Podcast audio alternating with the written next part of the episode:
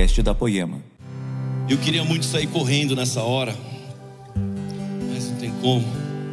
Sabe, nós estamos num dia tão especial. Estamos enviando os nossos apóstolos, fundadores dessa igreja. Entenda que eles não deixam de ser cobertura espiritual dessa casa. Eles não deixam de ser voz profética apostólica sobre nós. E aí a nossa saudade vai talvez ficar um pouco grande, mas já já eles voltam, derramam um pouco mais sobre a nossa vida, viram uma chave e vão embora de novo. E vão lá espiar a terra, porque já já, fala para o irmão que está do seu lado, pode ser você sendo enviado em nome de Jesus. Sabe, igreja, hoje, como o Leandro falou aqui, nós tivemos a fusão de duas igrejas. E eu realmente creio de uma nova estação vindo sobre essa casa, vindo sobre essa igreja, e, e uma fusão, meus irmãos, fala de um casamento, fala de duas igrejas caminhando em unidade, e, e, e esse casamento vai gerar filhos, vai gerar frutos. E esses frutos eles só vão apontar para uma coisa, para uma obediência a uma palavra de Deus. E sabe, igreja, eu aprendi que de verdade há 13 anos atrás, quando eu cheguei nessa igreja, que Jesus começou a mostrar através da palavra que a jornada ela não ia ser fácil, mas ele garantiu que a chegada valeria a pena. Eu quero pregar nessa noite para vocês. O nome dessa mensagem é O que não te contaram. Fala para o irmão que está do seu lado assim: O que não te contaram? Eu quero falar que por trás de tudo isso, por trás do envio que fizemos, por trás da fusão existe uma coisa poderosa. Ambas são frutos de muita obediência. E nós temos que entender isso, porque a obediência, ela é uma escolha. E provavelmente é uma das coisas mais difíceis que nós temos que fazer na caminhada com Jesus. Porque às vezes a gente acha que ah, ele vai pedir coisas fáceis. A obediência vai revelar quem está no controle. Quando obedecemos, vamos sendo levados a um lugar mais alto, vamos sendo levados a um lugar que nós não imaginávamos, um lugar que a gente não podia mensurar. A palavra diz em Gênesis 12, versículo 1. Então o Senhor disse a Abraão, ele ainda não era Abraão. Ele diz: saia Saia, saia da sua terra, do meio dos seus parentes e da casa de seu pai, e vá para a terra que eu lhe mostrarei. Meus irmãos, Deus deu uma palavra para Abraão, ele não deu detalhes, não disse como ia ser todo o caminho, ele deu uma palavra: Abraão, eu tenho uma promessa sobre você, mas presta atenção, saia da terra Saia do meio de seus parentes, da casa do seu pai e vá para a terra que eu lhe mostrarei. Olha a proposta de Deus para Abraão. Ainda era Abraão, mas eu vou falar Abraão, tá, gente? É automático. Deus está falando, Abraão, solta o que você está vendo. Solta o que você ajudou a construir, solta o que talvez você investiu muito para acontecer, solta o lugar que você tem segurança. Solta o passado para pegar o futuro. Solta o que é de Deus para pegar o que é de Deus. Sabe, é, é um, isso é um nível muito difícil às vezes de nós entendermos. É mais fácil largar algo que está ruim para pegar algo que está bom. E se Deus falar para vocês, solta algo que é de Deus para pegar ali na frente algo que eu tenho para você. Nós somos chamados para andar por fé e não por vista. Eu lembro quando o Fred Figueiredo foi pregar na Poema de São José, ele falou: Olha, da minha casa até essa igreja são 120 quilômetros. O meu carro, ele não ilumina todo o caminho. O farol do meu carro não tem essa potência. O farol do meu carro, ele ilumina 30 metros. Só que de 30 em 30 eu andei 120 quilômetros, eu estou aqui. A nossa vida, ela não é diferente. Nós não fomos chamados para andar por vista, mas por fé. E por fé de 30 em 30 nós vamos chegando aonde Deus quer. Ah, meu irmão, isso é muito difícil. Deus vai revelando o plano, o propósito à medida que nós damos passo a passo. Passos de fé. Só que eu garanto, meus irmãos, porque é o que ele diz: eu vou estar com você nessa jornada. Então, quando nós transicionamos, quando nós mudamos de estação, sabe, nós temos que entender uma coisa: nem sempre dá para ficar com tudo. Nem sempre dá para ficar com tudo. Sabe quanto é difícil hoje para o Leandro e para a Érica, o coração deles, nós estamos deixando a igreja que a gente investiu tantos anos. Nós estamos saindo, estamos sendo enviados, estamos deixando algo de Deus para pegar algo que também é de Deus. Algumas coisas falam de soltar para pegar algo ali na frente. Essa é uma das partes que não te contaram. Nós nos movemos às vezes porque nós calculamos o risco. Às vezes nós nos tornamos especialistas, nós somos engenheiros em fazer cálculo de risco no reino de Deus. Ah, Deus está falando isso, peraí, deixa eu ver se, vai, se eu vou ter uma vantagem. Ah, Deus está falando para eu ir para tal lugar. Deus, o que eu vou ganhar se eu for para esse lugar? Será que realmente vai ser bom? E sabe qual é o risco de nós sermos esses engenheiros que calculam o risco de tudo? É nós chegarmos a um lugar e, e, e o lugar pode ser legal para nós. nós. Nós vamos chegar nesse lugar, olhar tudo e falar: peraí, Deus não está aqui. Mas por que eu estou lá? Porque o cenário era favorável porque aparentemente aos olhos era tudo muito legal, era tudo muito bonito. Um dia, quando Ló, a Bíblia diz que, eu não vou entrar em toda a história de Abrão, mas Abrão, em um momento, os pastores de Abrão começam a brigar com os pastores de Ló, e simplesmente eles vão se separar. E Abrão, que era a autoridade, ele fala, ele fala assim para Ló: Ei, escolhe um lado, se você for para a esquerda, eu vou para a direita, se você for para a direita, eu vou para a esquerda. Mas as promessas estavam com Abraão, não estavam com Ló. Então sabe o que Ló faz? Ele dá uma olhada assim e fala: Peraí, deixa eu ver aqui. Ah, aqui não sei o que tem naquela rua. Ah, mas aqui, aqui está melhor. Eu vou para esse, esse lugar está mais verdinho, esse lugar está mais bonito. Ali tem um rio muito legal. Eu vou para lá. Mas as promessas estavam com Abraão. Sabe, meus irmãos, eu quero dizer para você que nem sempre Deus está no jardim mais verde. Nem sempre Ele está no céu mais limpo, no céu mais azul. Mas realmente, será que nós estamos dispostos a largar algo para viver a vontade dEle? E eu não falo de pegar o melhor, mas você vai entender. Tantas pessoas querem viver coisas novas, mas não querem perder nada, não querem deixar nada que construíram para trás. Ah, eu estou aqui há tantos anos.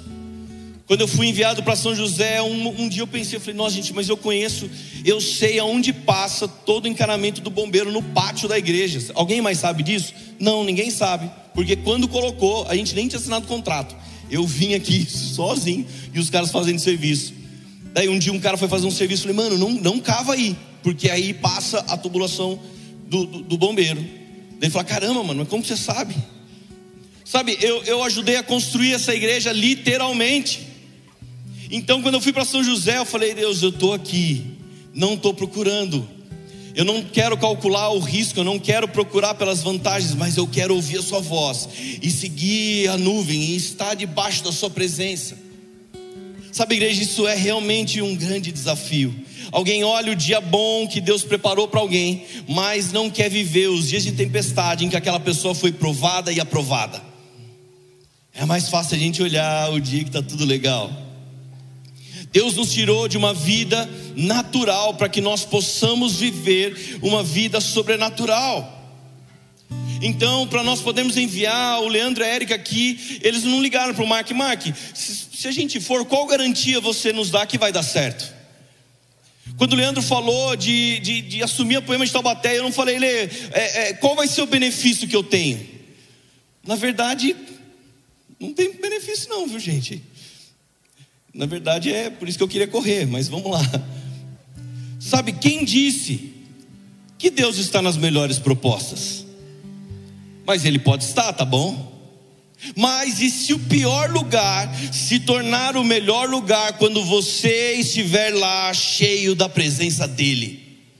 Então Deus fala, vai para aquele lugar, você fala, nossa Deus, mas aquele lugar é muito difícil, aquele lugar é um deserto, aquele lugar é caótico. Deus fala, mas é através da sua vida que eu quero transformar, é através de você que o pior lugar vai se tornar o melhor, porque a minha presença em você transborda. Ei, e a gente está calculando o risco, a gente está falando, Deus, vamos lá, eu quero as melhores coisas. Entenda que eu não, eu não vou entrar na história de Abraão, mas o plano de Deus através da vida aqui de Abraão, de saia da sua parentela, estava a, a, a, a nação de Israel nascer. Mas nós temos que entender um contexto de quando ele fala sai. Vamos lá, Abraão, saia. Gênesis 13, do 14 ao 17, a Bíblia diz: Disse o Senhor a Abraão: depois que Ló separou-se dele: De onde você está? Olhe para o norte, olhe para o sul, para leste e para oeste. Toda a terra que você está vendo, darei a você e a sua descendência para sempre. Deus está reafirmando: Eu tenho uma promessa sobre a sua vida, Abraão. Tornarei a sua descendência tão numerosa como o pó da terra. Se for possível contar o pó da terra, também se poderá contar a sua descendência. Percorra essa terra de alto a baixo, de um lado a outro, porque eu a darei a você. Aleluia. Agora, sabe qual é a realidade aqui? Qual a promessa de Deus para Abraão? Descendência, terra. Então Abraão ele começa a pensar, assim como eu e você, que temos uma promessa de Deus. Quantos aqui tem promessas que ainda não se cumpriram, mas em algum momento a gente começa a ser engenheiros de risco. A gente começa a pensar, puxa, mas como que isso vai acontecer? Nos nossos medos, nas nossas dúvidas a Deus, a gente começa a, a falar, mas como que eu vou fazer isso? Entenda que a realidade de Abraão é uma, ele é velho, mas ele tem uma palavra. Sabe, e, e, e os dias passam, e ele ainda está, adivinha o que? Mais velho. O momento todo é contrário, mas ele tem uma palavra de Deus. Então é a hora que alguém começa a pensar, mas como isso vai acontecer? Não tem como. Ou a gente começa a pensar, será que ainda dá tempo? Agora, meus irmãos, Deus tem um problema. Se Ele prometeu, Ele é fiel para cumprir, meu irmão. E se ele tem uma promessa, ele está falando: vamos lá, Abraão, eu quero que você tenha o coração certo. Deixa eu ver, você continua crendo, você continua caminhando em fé, em obediência à minha palavra. A Bíblia diz em Gênesis 15, 5, porque Abraão, assim como eu, assim como você, dá uma reclamada para Deus. Ah, Deus, mas será, Deus? Puxa, sabe, Deus, acho que não dá, eu, eu não consigo. Gente, eu, eu, eu, não sei você, eu, eu fui em 2000, 2012. Assim como o Leandro falou, eu era alguém que gostava de fazer tudo que envolvia os bastidores da igreja. E o Leandro às vezes falava: Ah, lá, vem aqui fechar o culto. Eu sumia do culto, meu irmão. Eu, eu ia para o pátio da igreja, eu desaparecia, ninguém me achava. Era meio que o homem invisível. Daí um dia ele estava, ah, lá, vem aqui trazer uma palavra aqui de oferta. E, e eu me escondia, eu falava assim para alguém, mano, fala que eu não estou. Olha, contava até uma mentirinha. Mas Jesus perdoou isso aí. E em 2012 eu saí um dia do meu trabalho a gente estava numa conferência. E eu estava lá e o Leandro chamou algumas pessoas para orar. E ele falou que a hora que ele foi colocar a mão na minha cabeça, Deus falou: Você vai consagrar ele e a Laura pastores em 2012. Meus irmãos, era a mesma coisa de falar assim: Olha, você está sendo separado a astronauta. Eu falei, Deus, o que que, que faz? Como, como, assim, Deus? E eu lembro que eu fazia uma oração para Deus, eu falava, Deus, por que, que você não fez isso com o fulano, com a fulana? Eu citava nomes, Deus, porque eu, o, aquela pessoa ela ia ser um pastor incrível. Mas eu não, eu não, Deus. Sabe, é a hora que começa a bater o medo, é a hora que você começa, Deus, mas não é possível que você tenha isso. O cenário é contrário. Eu não, eu não nem subo no púlpito para abrir o, o, a celebração. Eu nem faço isso. Gênesis 15, versículo 5 diz: levando para fora da tenda, é hora que Deus fala: Abraão, sai da tenda, sai de um lugar que está limitando a sua visão, sai desse lugar que você está, e disse: olhe para o céu e conte as estrelas, se é que pode contá-las. E prosseguiu: assim será a sua descendência. Meu irmão, quando Deus fala para ele, é, é, olha as estrelas, tenta contar elas, se é que podes. Ele está falando, Abraão, o meu plano é maior do que você pode, é maior do que você consegue, é maior do que o seu diploma, é maior do que você imagina, pois sou eu que estou fazendo. Ei, quando Deus fala algo para você, para de olhar, mas espera aí, mas eu ainda tô, eu tô fazendo a faculdade, eu tô, me, eu tô num curso aqui, mas eu não tenho recurso, eu não sei como fazer. Se Ele está prometendo, meu irmão, sabe qual é o meu, seu papel? Não é, é quando a piscina está gelada, sabe? Você coloca a pão do pé assim para ver, ah, está gelada. Daí você começa a entrar devagarzinho. Se Deus falou, meu irmão, você pula de cabeça. Você nem espera, ah, não, eu vou, eu vou para não dar choque térmico, né? Você pula com tudo sabe, se é que pode. Ele está falando, Abraão, você não consegue mensurar. Tenta, tenta se é que pode. Às vezes nós diminuímos a capacidade de Deus por enxergar Ele pequeno. Ah, eu acho isso, eu acho aquilo. Deus está falando, vai lá, pode tentar. Mas a questão aqui é: você tem fé? Você está disposto a obedecer? Então é a hora que Deus fala para mim para você. Eu estou dando só o exemplo de Abraão, não contando a história toda dele. Ele está falando: Abraão, você crê? Será que você pode me obedecer?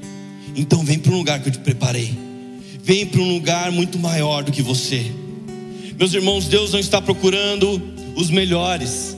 Deus não está procurando os que têm mais formosura, os que têm mais habilidades, mas Ele está usando os que têm fome e sede da palavra dEle. Ele está usando aqueles que querem mais da presença dEle. E assim Ele tem formado, assim Ele tem lapidado homens e mulheres de Deus, provando e aprovando eles. Sabe o que não te contaram? É que o Evangelho é para os audaciosos o Evangelho é para os corajosos, é para os loucos, é para os que deixam coisas boas para viver coisas ainda mais incríveis, sem, sem nem mesmo saber como vai ser. Tem que ser muito louco.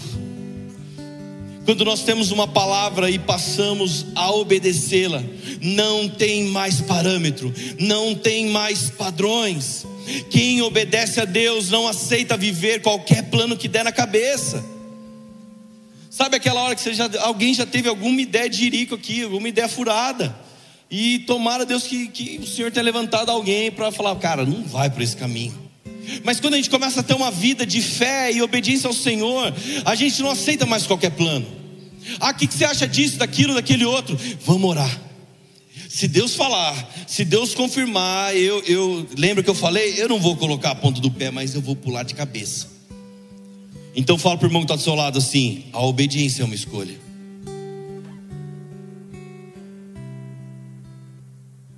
Ela é uma escolha porque nós podemos confiar em nós. Nós podemos confiar nas pessoas que estão ao nosso redor, nós podemos confiar em coisas, mas confiar na plenitude a ponto de obedecer a tudo que Deus falar, ah, esse é um nível muito alto. Presta atenção numa coisa importante. Quando perguntaram para Jesus, Jesus, qual é, qual é o maior mandamento, Jesus? Mateus 22, versículo 37 e 38. Respondeu Jesus: Ame o Senhor, o seu Deus, de todo o seu coração, de toda a sua alma e de todo o seu entendimento. Esse é o primeiro e maior mandamento. Então, olha só, amar a Deus com todas as nossas forças, tá bom, isso eu já sei, mas a Bíblia diz, João 14, 21: quem tem os meus mandamentos e lhes obedece, esse é o que me ama. Aquele que me ama será amado por meu Pai, e eu também o amarei e me revelarei a Ele. Ah, pastor, eu amo, eu amo Jesus, sabe? Mas espera aí, mas a Bíblia diz que quem tem os mandamentos e o obedece, esse é o que o ama. Na continuação, Romanos 1, versículo 5: Por meio dele e por causa do seu nome, recebemos graça e apostolado para chamar dentre as nações um povo para a obediência que vem pela fé. Entenda aqui o que eu quero dizer: não tem como desconectar obediência ao amor ao Senhor. A obediência ela está relacionada à fé. E em Romanos 1:17, porque no evangelho é revelada a justiça de Deus, uma justiça que do princípio ao fim é pela fé. Como está escrito, o justo viverá pela fé. Amém. Cinco améns o amor ao Senhor, a fé e a obediência caminham juntas. E como Deus gosta de mover as coisas ao nosso redor, para ver se realmente as nossas escolhas e atitudes apontam para isso que nós lemos. Será que temos caminhado nesse nível de fé, caminhado por fé, em obediência, amando o Senhor em todas as coisas, com todas as nossas forças? Será? O que distingue um homem de Deus dos outros é exatamente isso. Abraão sai, sai da terra. Abraão sai do que você tem certeza, sai da sua área de conhecimento, sai da casa do seu pai que você conhece todas as coisas e vem para algo que você não consegue imaginar e vem para viver as minhas promessas. Você consegue me obedecer, Abraão? Não é diferente conosco. Sabe, a minha avó, ela já está com Jesus, mas a minha avó, ela era cega. Só que ela era uma cega que às vezes a gente duvidava. Porque eu pensava, ela não deve ser cega não, porque ela faz, sabia fazer tudo. Então ela fazia uns, umas coisas de tricô e ela pedia para a gente separar as cores. Ela falava: Ó, oh, quero que coloque nessa ordem, o azul primeiro, depois o preto, depois o vermelho. E ela fazia depois uma colcha, fazia uma coisa incrível, com as cores todas certinhas. Não tinha nada que se misturava. E eu pensava assim: eu acho que ela não é cega. E eu lembro que eu era criança, às vezes eu chegava na frente dela e ficava pulando assim para ver se. E ela falava assim: quem está na minha frente? O que, que você está fazendo? E eu falava: não, vó, você não me viu? Ela, claro que não. Sabe, às vezes eu achava que ela não era cega, mas ela era cega. E sabe como eu sabia que ela era cega? No dia que a gente pegava uma coisa. Ai meu Deus, vou derrubar nada. Você pegava uma coisa, você mudava de lugar assim, ó. Eu não vou mexer que o Brice já olhou para mim bravo. Você pegava assim, você mudava assim um móvel de lugar. E quando você mudava um móvel de lugar, você ouvia ela tropeçar no negócio. A gente não fazia de maldade, tá, gente? Por favor mas às vezes a gente esquecia e você pega uma cadeira e tira do lugar. E quando a gente tirava, a gente lembra, ei, mas peraí, a gente fez isso e não avisou ela, ela é cega. Sabe o que eu quero dizer para você? Que existe um momento na nossa caminhada com Jesus que a gente se acostuma a um ambiente. E assim como a minha avó, ela, ela sabia andar por toda a casa ela sabia onde estavam todas as coisas no armário, porque aquele ambiente fica tão familiar, e ela começa a se mover, e ela desvia, e ela sabe que aqui tem um móvel, ela já vira a cabeça, ela sabe se mover, e eu quero dizer para você que o perigo da nossa caminhada com Jesus é o momento que a gente fica estagnado, a gente fica no lugar da nossa parentela, fica na casa dos nossos pais, fica num ambiente de segurança, e nós não estamos dispostos a sair desse lugar, a se mover para algo novo, porque eu falo, puxa, mas se eu for, talvez eu vou tropeçar na caixa de som, eu vou tropeçar na cadeira, então a gente fica num ambiente muito seguro. Mas sabe o que Jesus ama fazer? é mexer os móveis de lugar. Ele fala: Ei, você não vai ficar desse jeito. Eu vou mexer os móveis de lugar da minha casa, porque eu quero que você entre no novo. Eu quero uma nova estação sobre você, sobre o seu ministério, sobre a sua família. Então eu vou mexer tudo de lugar. Ei, eu vou mudar os móveis de lugar. Será que você realmente vai conseguir ainda caminhar em obediência? Será que você vai caminhar em fé? Ah, meus irmãos, a Bíblia, ela vai mostrar que a falta de obediência, ela traz a incapacidade de viver o melhor de Deus. Mas ela também vai mostrar que a obediência é o caminho para o melhor de Deus.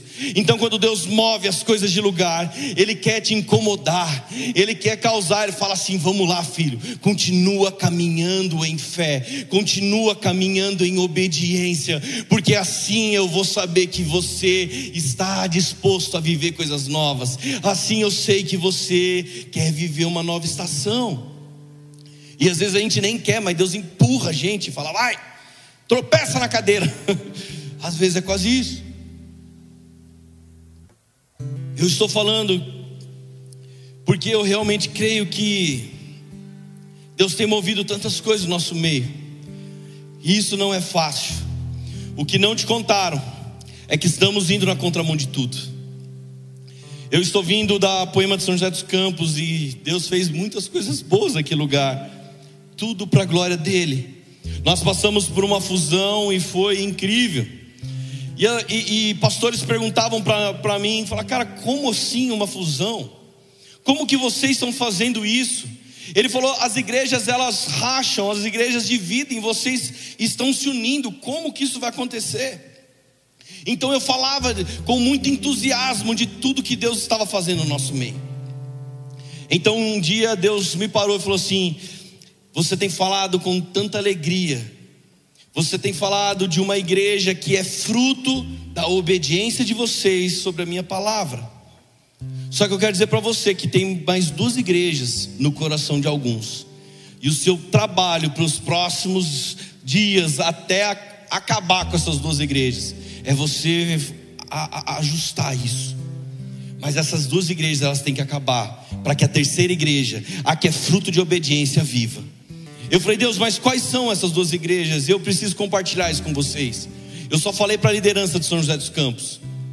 A primeira igreja é a igreja do eu acho que tem que ser. É a igreja que é do meu jeito, é a igreja que é da minha forma.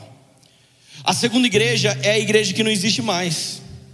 Deus começou a me mostrar que às vezes a igreja, a poema que estava no bairro Aquários ainda queria viver no nosso meio. E a igreja que nós fizemos a fusão, que era a igreja para todos, ainda estava no coração de alguns. Essas duas igrejas parecem ser muito parecidas, mas elas são diferentes. Você vai entender onde eu quero chegar. A primeira igreja, a primeira igreja fala de uma nova casa.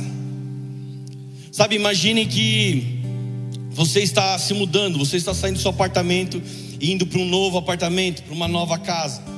E é tão natural, isso é normal para qualquer um. Se você se muda para uma nova casa, você começa a falar: eu, eu, eu vou pintar essa parede de tal cor eu vou eh, aqui, eu vou fazer uma decoração assim, aqui eu vou comprar móveis e desse jeito. Por quê? Porque você se mudou para um novo lugar e você começa a querer mudar tudo e fazer tudo do seu jeitinho. Não é assim? Mas Deus falou para mim: vocês se mudaram para uma casa que tem dono. Então eu falei para os líderes naquele, naquela noite, eu falei, igreja, essa casa tem dono, e deixa eu te avisar, não é você. Essa casa tem um dono e não sou eu. Essa casa tem um Senhor e Ele vai fazer o que Ele quer do jeito dele. Então, ah, mas eu acho, eu penso, eu quero, tem que ser assim. Isso vai ter que morrer porque a igreja é dele, não é minha, não é sua. A segunda igreja falava daquele que está saindo de um puxadinho no fundo da casa da mãe. Sabe, tá lá, tá na casa da mãe, tudo lindinho. Daí sai do puxadinho, vai para uma casa nova, muito linda. Vai para o melhor condomínio da cidade, mas ainda de alguma forma está preso de forma almática a uma casa antiga. O que, que, é isso? É o dia que Deus te leva para uma nova estação, Deus te leva para algo novo e é tão incrível, tão poderoso, mas eu ainda estou preso ao meu passado. Eu falo, puxa Deus, mas eu gostava do meu quartinho, Deus. Deus, porque a, a, mesa que tinha lá em casa, eu aprendi a andar em volta dela. Porque lá em casa, aquele vasinho ali que tinha em casa, aquele do banheiro, eu fiz meu primeiro cocôzinho ali. Ah, Deus, eu não queria ter mudado. Deus está falando, ei, eu tenho uma coisa melhor para você, muito mais poderosa, mas a gente ainda está preso a histórias Sabe, a gente está preso a experiências que mexem com a nossa alma e afloram as nossas emoções. Então nós não conseguimos entrar no novo. Sabe porque Deus falou para eu falar isso para vocês? Porque nós estamos numa nova estação. Ah, eu, eu, eu não consigo enviar o Leandro a Érica, sabe por quê? Porque o Leandro, ele me evangelizou, o Leandro me batizou, o Leandro fez meu casamento. Não, Lê e Érica, vocês não podem ir embora. Você está entendendo onde eu quero chegar? A primeira igreja, ela fala de alguém que ama mais a si mesmo. Então as coisas só podem ser de um jeito. A segunda igreja fala de alguém que tem mais fé no passado e que tem muito medo do futuro. E sabe por quê? Porque o futuro vai exigir uma nova porção de fé. O futuro Deus vai mexer nos móveis de lugar, vai falar: "Vamos lá, não dá para fazer como você sempre fez até aqui. Você precisa ter uma porção renovada de fé." E o que eu creio é que a terceira igreja é a que nós estamos nos tornando. Nós fomos chamados para andar por fé e não por vista. A terceira igreja é aquela que Jesus está tirando tudo do lugar, está movendo todos os móveis. A primeira igreja, ela não faz fusão com ninguém. Sabe por quê? Porque ela só vai dividir, ela só vai rachar, porque não dá para ser de nenhuma outra forma senão da minha.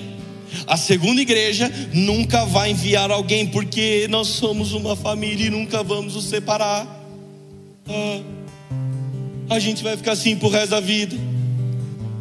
Sabe, é, às vezes nós temos no nosso GC, a gente começou com aquelas três, quatro pessoas, e uma hora Deus começa a fazer tanta coisa, e começa a enviar alguém, fica, mas, ué, cadê? Cadê o. o puxa, eu, gente, eu, eu era do GC do Prado, ele era meu líder, cadê o Prado? Tá lá em Guarulhos. Eu fico, mas o Prado. Ei, meus irmãos, eu, eu, eu quero falar de uma terceira igreja. Essa terceira igreja é a desse culto aqui. É a igreja que vive em obediência, é a igreja que anda em fé, é a igreja que tem fome e sede e que está louca para subir em lugar mais alto. Essa terceira igreja, ela não está preocupada em se comparar, em medir ombro com outra. Ela não procura por rivais no próprio meio. Ela só quer ouvir a palavra de Deus e para onde ela tem que ir. É muito difícil ser essa terceira igreja. Sabe, eu preparando essa mensagem, eu falei, Deus, o, o, o que que eu vou pregar numa fusão, um envio, e, e depois da Timothy Conference, eu falei, meu Deus. E Deus começou a falar da igreja dele, só, é a igreja dele. É difícil ver essa igreja porque às vezes nós somos controlados pelos nossos achismos. E, e nós, se nós não governarmos a nossa alma, nós não vamos ver o que Deus está fazendo. E a questão ainda é: será que eu estou disposto a andar por fé e não por vista? Então, sabe, igreja, eu estou falando de um lugar que é fruto de obediência. A fusão que aconteceu foi graças à obediência o envio dos nossos apóstolos, obediência. Deus mudando as coisas de lugar, a nuvem se movendo e ainda assim estamos aqui obedecendo. Fala, Senhor, eu quero caminhar debaixo dela. Eu não sei se alguém aqui fica às vezes com dúvidas. Ah, mas será? Como vai ser? E agora? Eu, o meu maior temor é não estragar a obra de Deus. E quando Deus começa a mover os móveis de lugar, começa a mover tudo, apontando para uma nova estação, a minha oração é: Deus, não deixe eu estragar o que o Senhor está fazendo. Deus, eu posso ter medo, eu posso ter dúvida, eu posso ter questionamento, mas eu não quero estragar o seu propósito para a sua igreja. Em algum momento, talvez eu e você já pensamos em desistir. Eu já pensei em desistir umas dez vezes essa semana, mas eis-me aqui. Romanos 1, versículo 5, nós já lemos, eu quero ler novamente. Diz: Por meio dele e por causa do seu nome, recebemos graça e apostolado para chamar dentre todas as nações um povo para a obediência que vem pela fé. Sabe quem, quem tem caminhado ao seu lado? Ele tem visto um homem, uma mulher de Deus que caminha em obediência pela fé.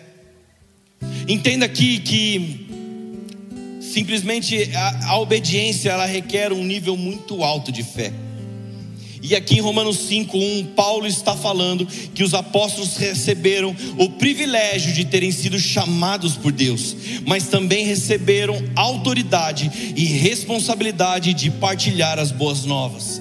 E a obediência que vem pela fé é quando eu e você nos tornamos produtos dela é quando nós somos representantes dessa fé com o objetivo de conduzir a outros no lugar, no lugar ao qual vivemos.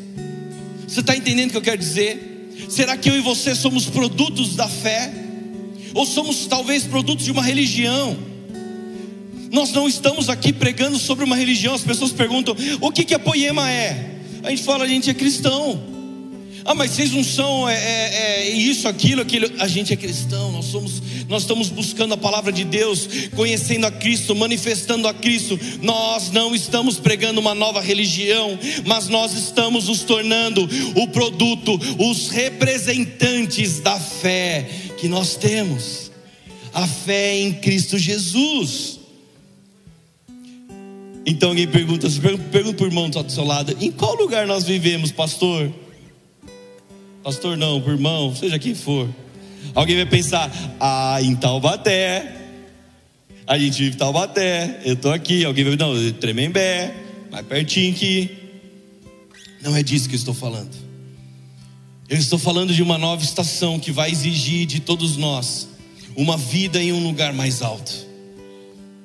E isso é muito desafiador. Falamos de Abraão sendo chamado para andar um caminho de fé, um caminho além da vista para viver aquilo além da sua capacidade. Falamos sobre deixar algo de Deus para pegar algo que também é de Deus, amando o Senhor com todas as nossas forças, em obediência e em fé, fazendo que a igreja não seja o que eu acho que tem que ser, não sendo uma igreja almática presa às emoções, mas uma terceira igreja que se une, uma igreja que faz fusão, uma igreja que envia homens e mulheres para serem representantes dessa fé fé que caminham em obediência dia após dia. Então, olha só, sabe o que não te contaram?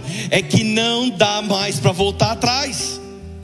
O que não te contaram é que não tem caminho de volta, porque existe um lugar mais alto, existe um alimento que tira todo o desejo e toda a fome por outras coisas, senão pela presença de Deus.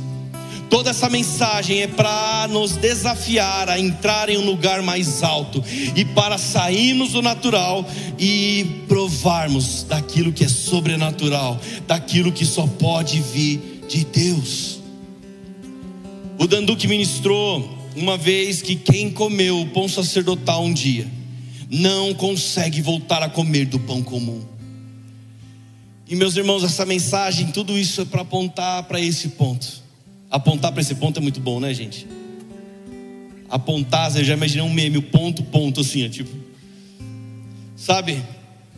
Em 1 Samuel 21, versículo 1, a Bíblia diz: Então veio Davi a Nobe, ao sacerdote Aimeleque.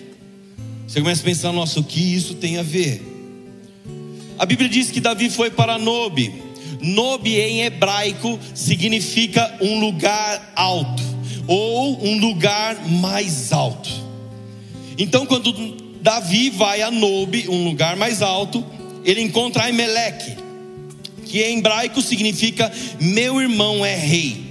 Então ele pergunta ao sacerdote, 1 Samuel 21, versículo 3: Agora que tens a mão, dá-me cinco pães ou o que se achar Respondendo o sacerdote Davi, disse-lhe: Não tenho pão comum à mão, há, porém, o pão sagrado. Presta atenção, meus irmãos. Aquele pão era o pão que era apenas para os sacerdotes.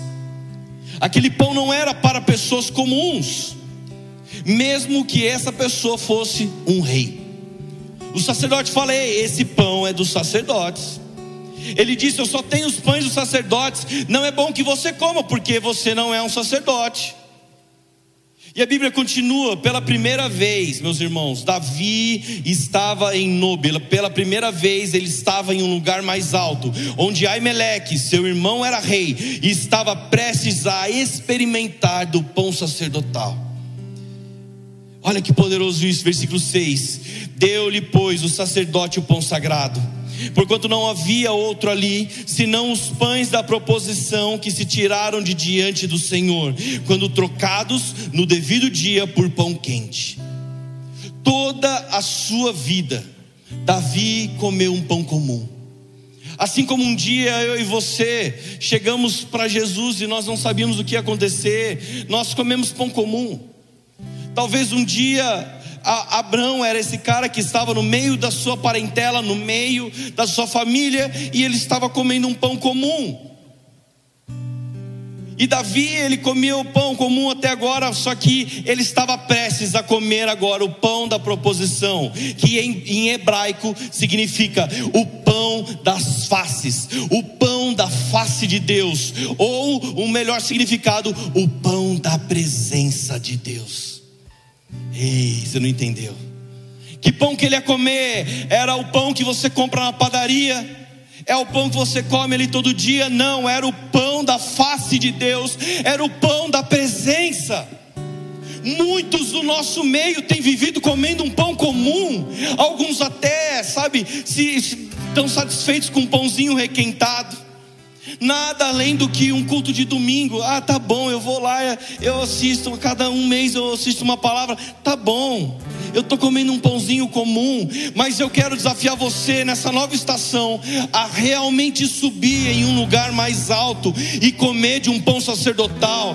É onde o Dan uma vez disse que ele tem certeza que depois da prova desse pão, ele perde o apetite pelo pão comum. É quando alguém olha para mim, para você, e fala: Cara, mas o que, que aconteceu? Por que, que você tem mudado tanto? Por que, que você deixou uma vida passada? E é onde você vai falar: Cara, eu, tô, eu tenho comido do pão da face de Deus, eu tenho comido do pão da presença dEle, e nada mais me alimenta, nada mais me satisfaz. Eu não quero mais um pão comum, sabe? Não dá mais para comer um pãozinho da religião não dá mais para caminhar por vantagem, por benefício, não dá mais para obedecer Deus parcialmente, porque isso é desobediência, não dá mais para viver em um lugar baixo, é um lugar mais alto com um pão fresco, o pão da face de Deus, o qual nos transforma. Agora, sabe por que tudo isso? Versículo 8. Disse Davi a Emelec: não tens aqui a mão, lança ou espada alguma, porque não trouxe comigo nem a minha espada, nem as minhas armas, porque a ordem do rei era urgente. Respondeu o sacerdote: A espada de Golias, o filisteu, a quem matastes no vale de Elá, está aqui, e volta num pano de trás da estola sacerdotal. Se a queres levar, leve-a, porque não há outra aqui senão essa. Disse Davi: Não há outra semelhante, dá-me. Meus irmãos, Davi, ele ganhou aquela espada por direito quando ele derrotou Golias. A espada ele merecia, era dele a espada porém ele não estava preparado para ter ela. Ele não podia ter uma grande espada em um lugar muito baixo. Então Deus reservou a espada de Golias para quando Davi chegasse a Nobe, para quando Davi chegasse a um lugar mais alto. Ele está falando: ei, é, é, não dá, Davi, essa espada é muito grande para um lugar tão baixo.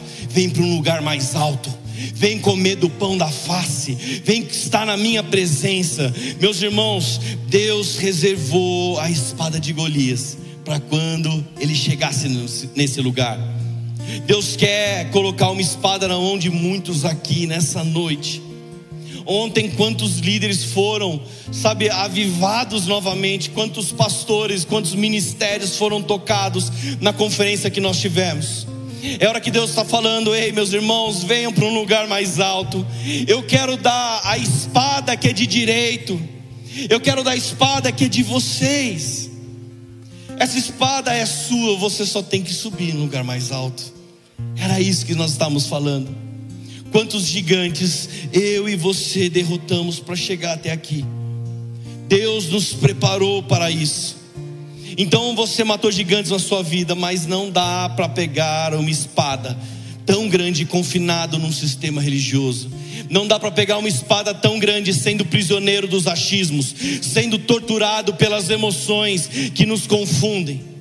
Deus quer que você e eu entremos nesse lugar mais alto e possamos provar de uma coisa que nunca experimentamos e o que muitos, infelizmente, talvez jamais vão experimentar: o pão da face de Deus a espada do Espírito e a vida em um lugar mais alto. Quantos creem nisso? Fique de pé, fica de pé.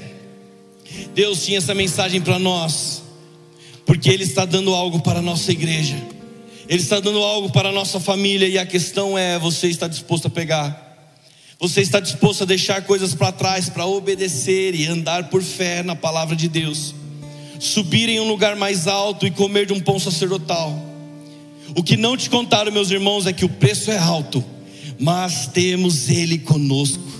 Você não pode contar, sabe? É, é muito além do que a gente consegue mensurar.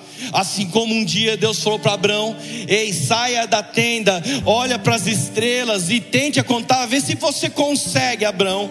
Eu tenho certeza que Deus está nessa noite falando: Ei, vocês não conseguem mensurar o que tenho sobre a vida de vocês, vocês não conseguem medir o que eu vou fazer nessa cidade, mas Ele está procurando por homens e mulheres loucos, audaciosos, para cumprir a vontade dEle, para manifestar as promessas que Ele tem mas a gente não pode fazer isso em um lugar baixo.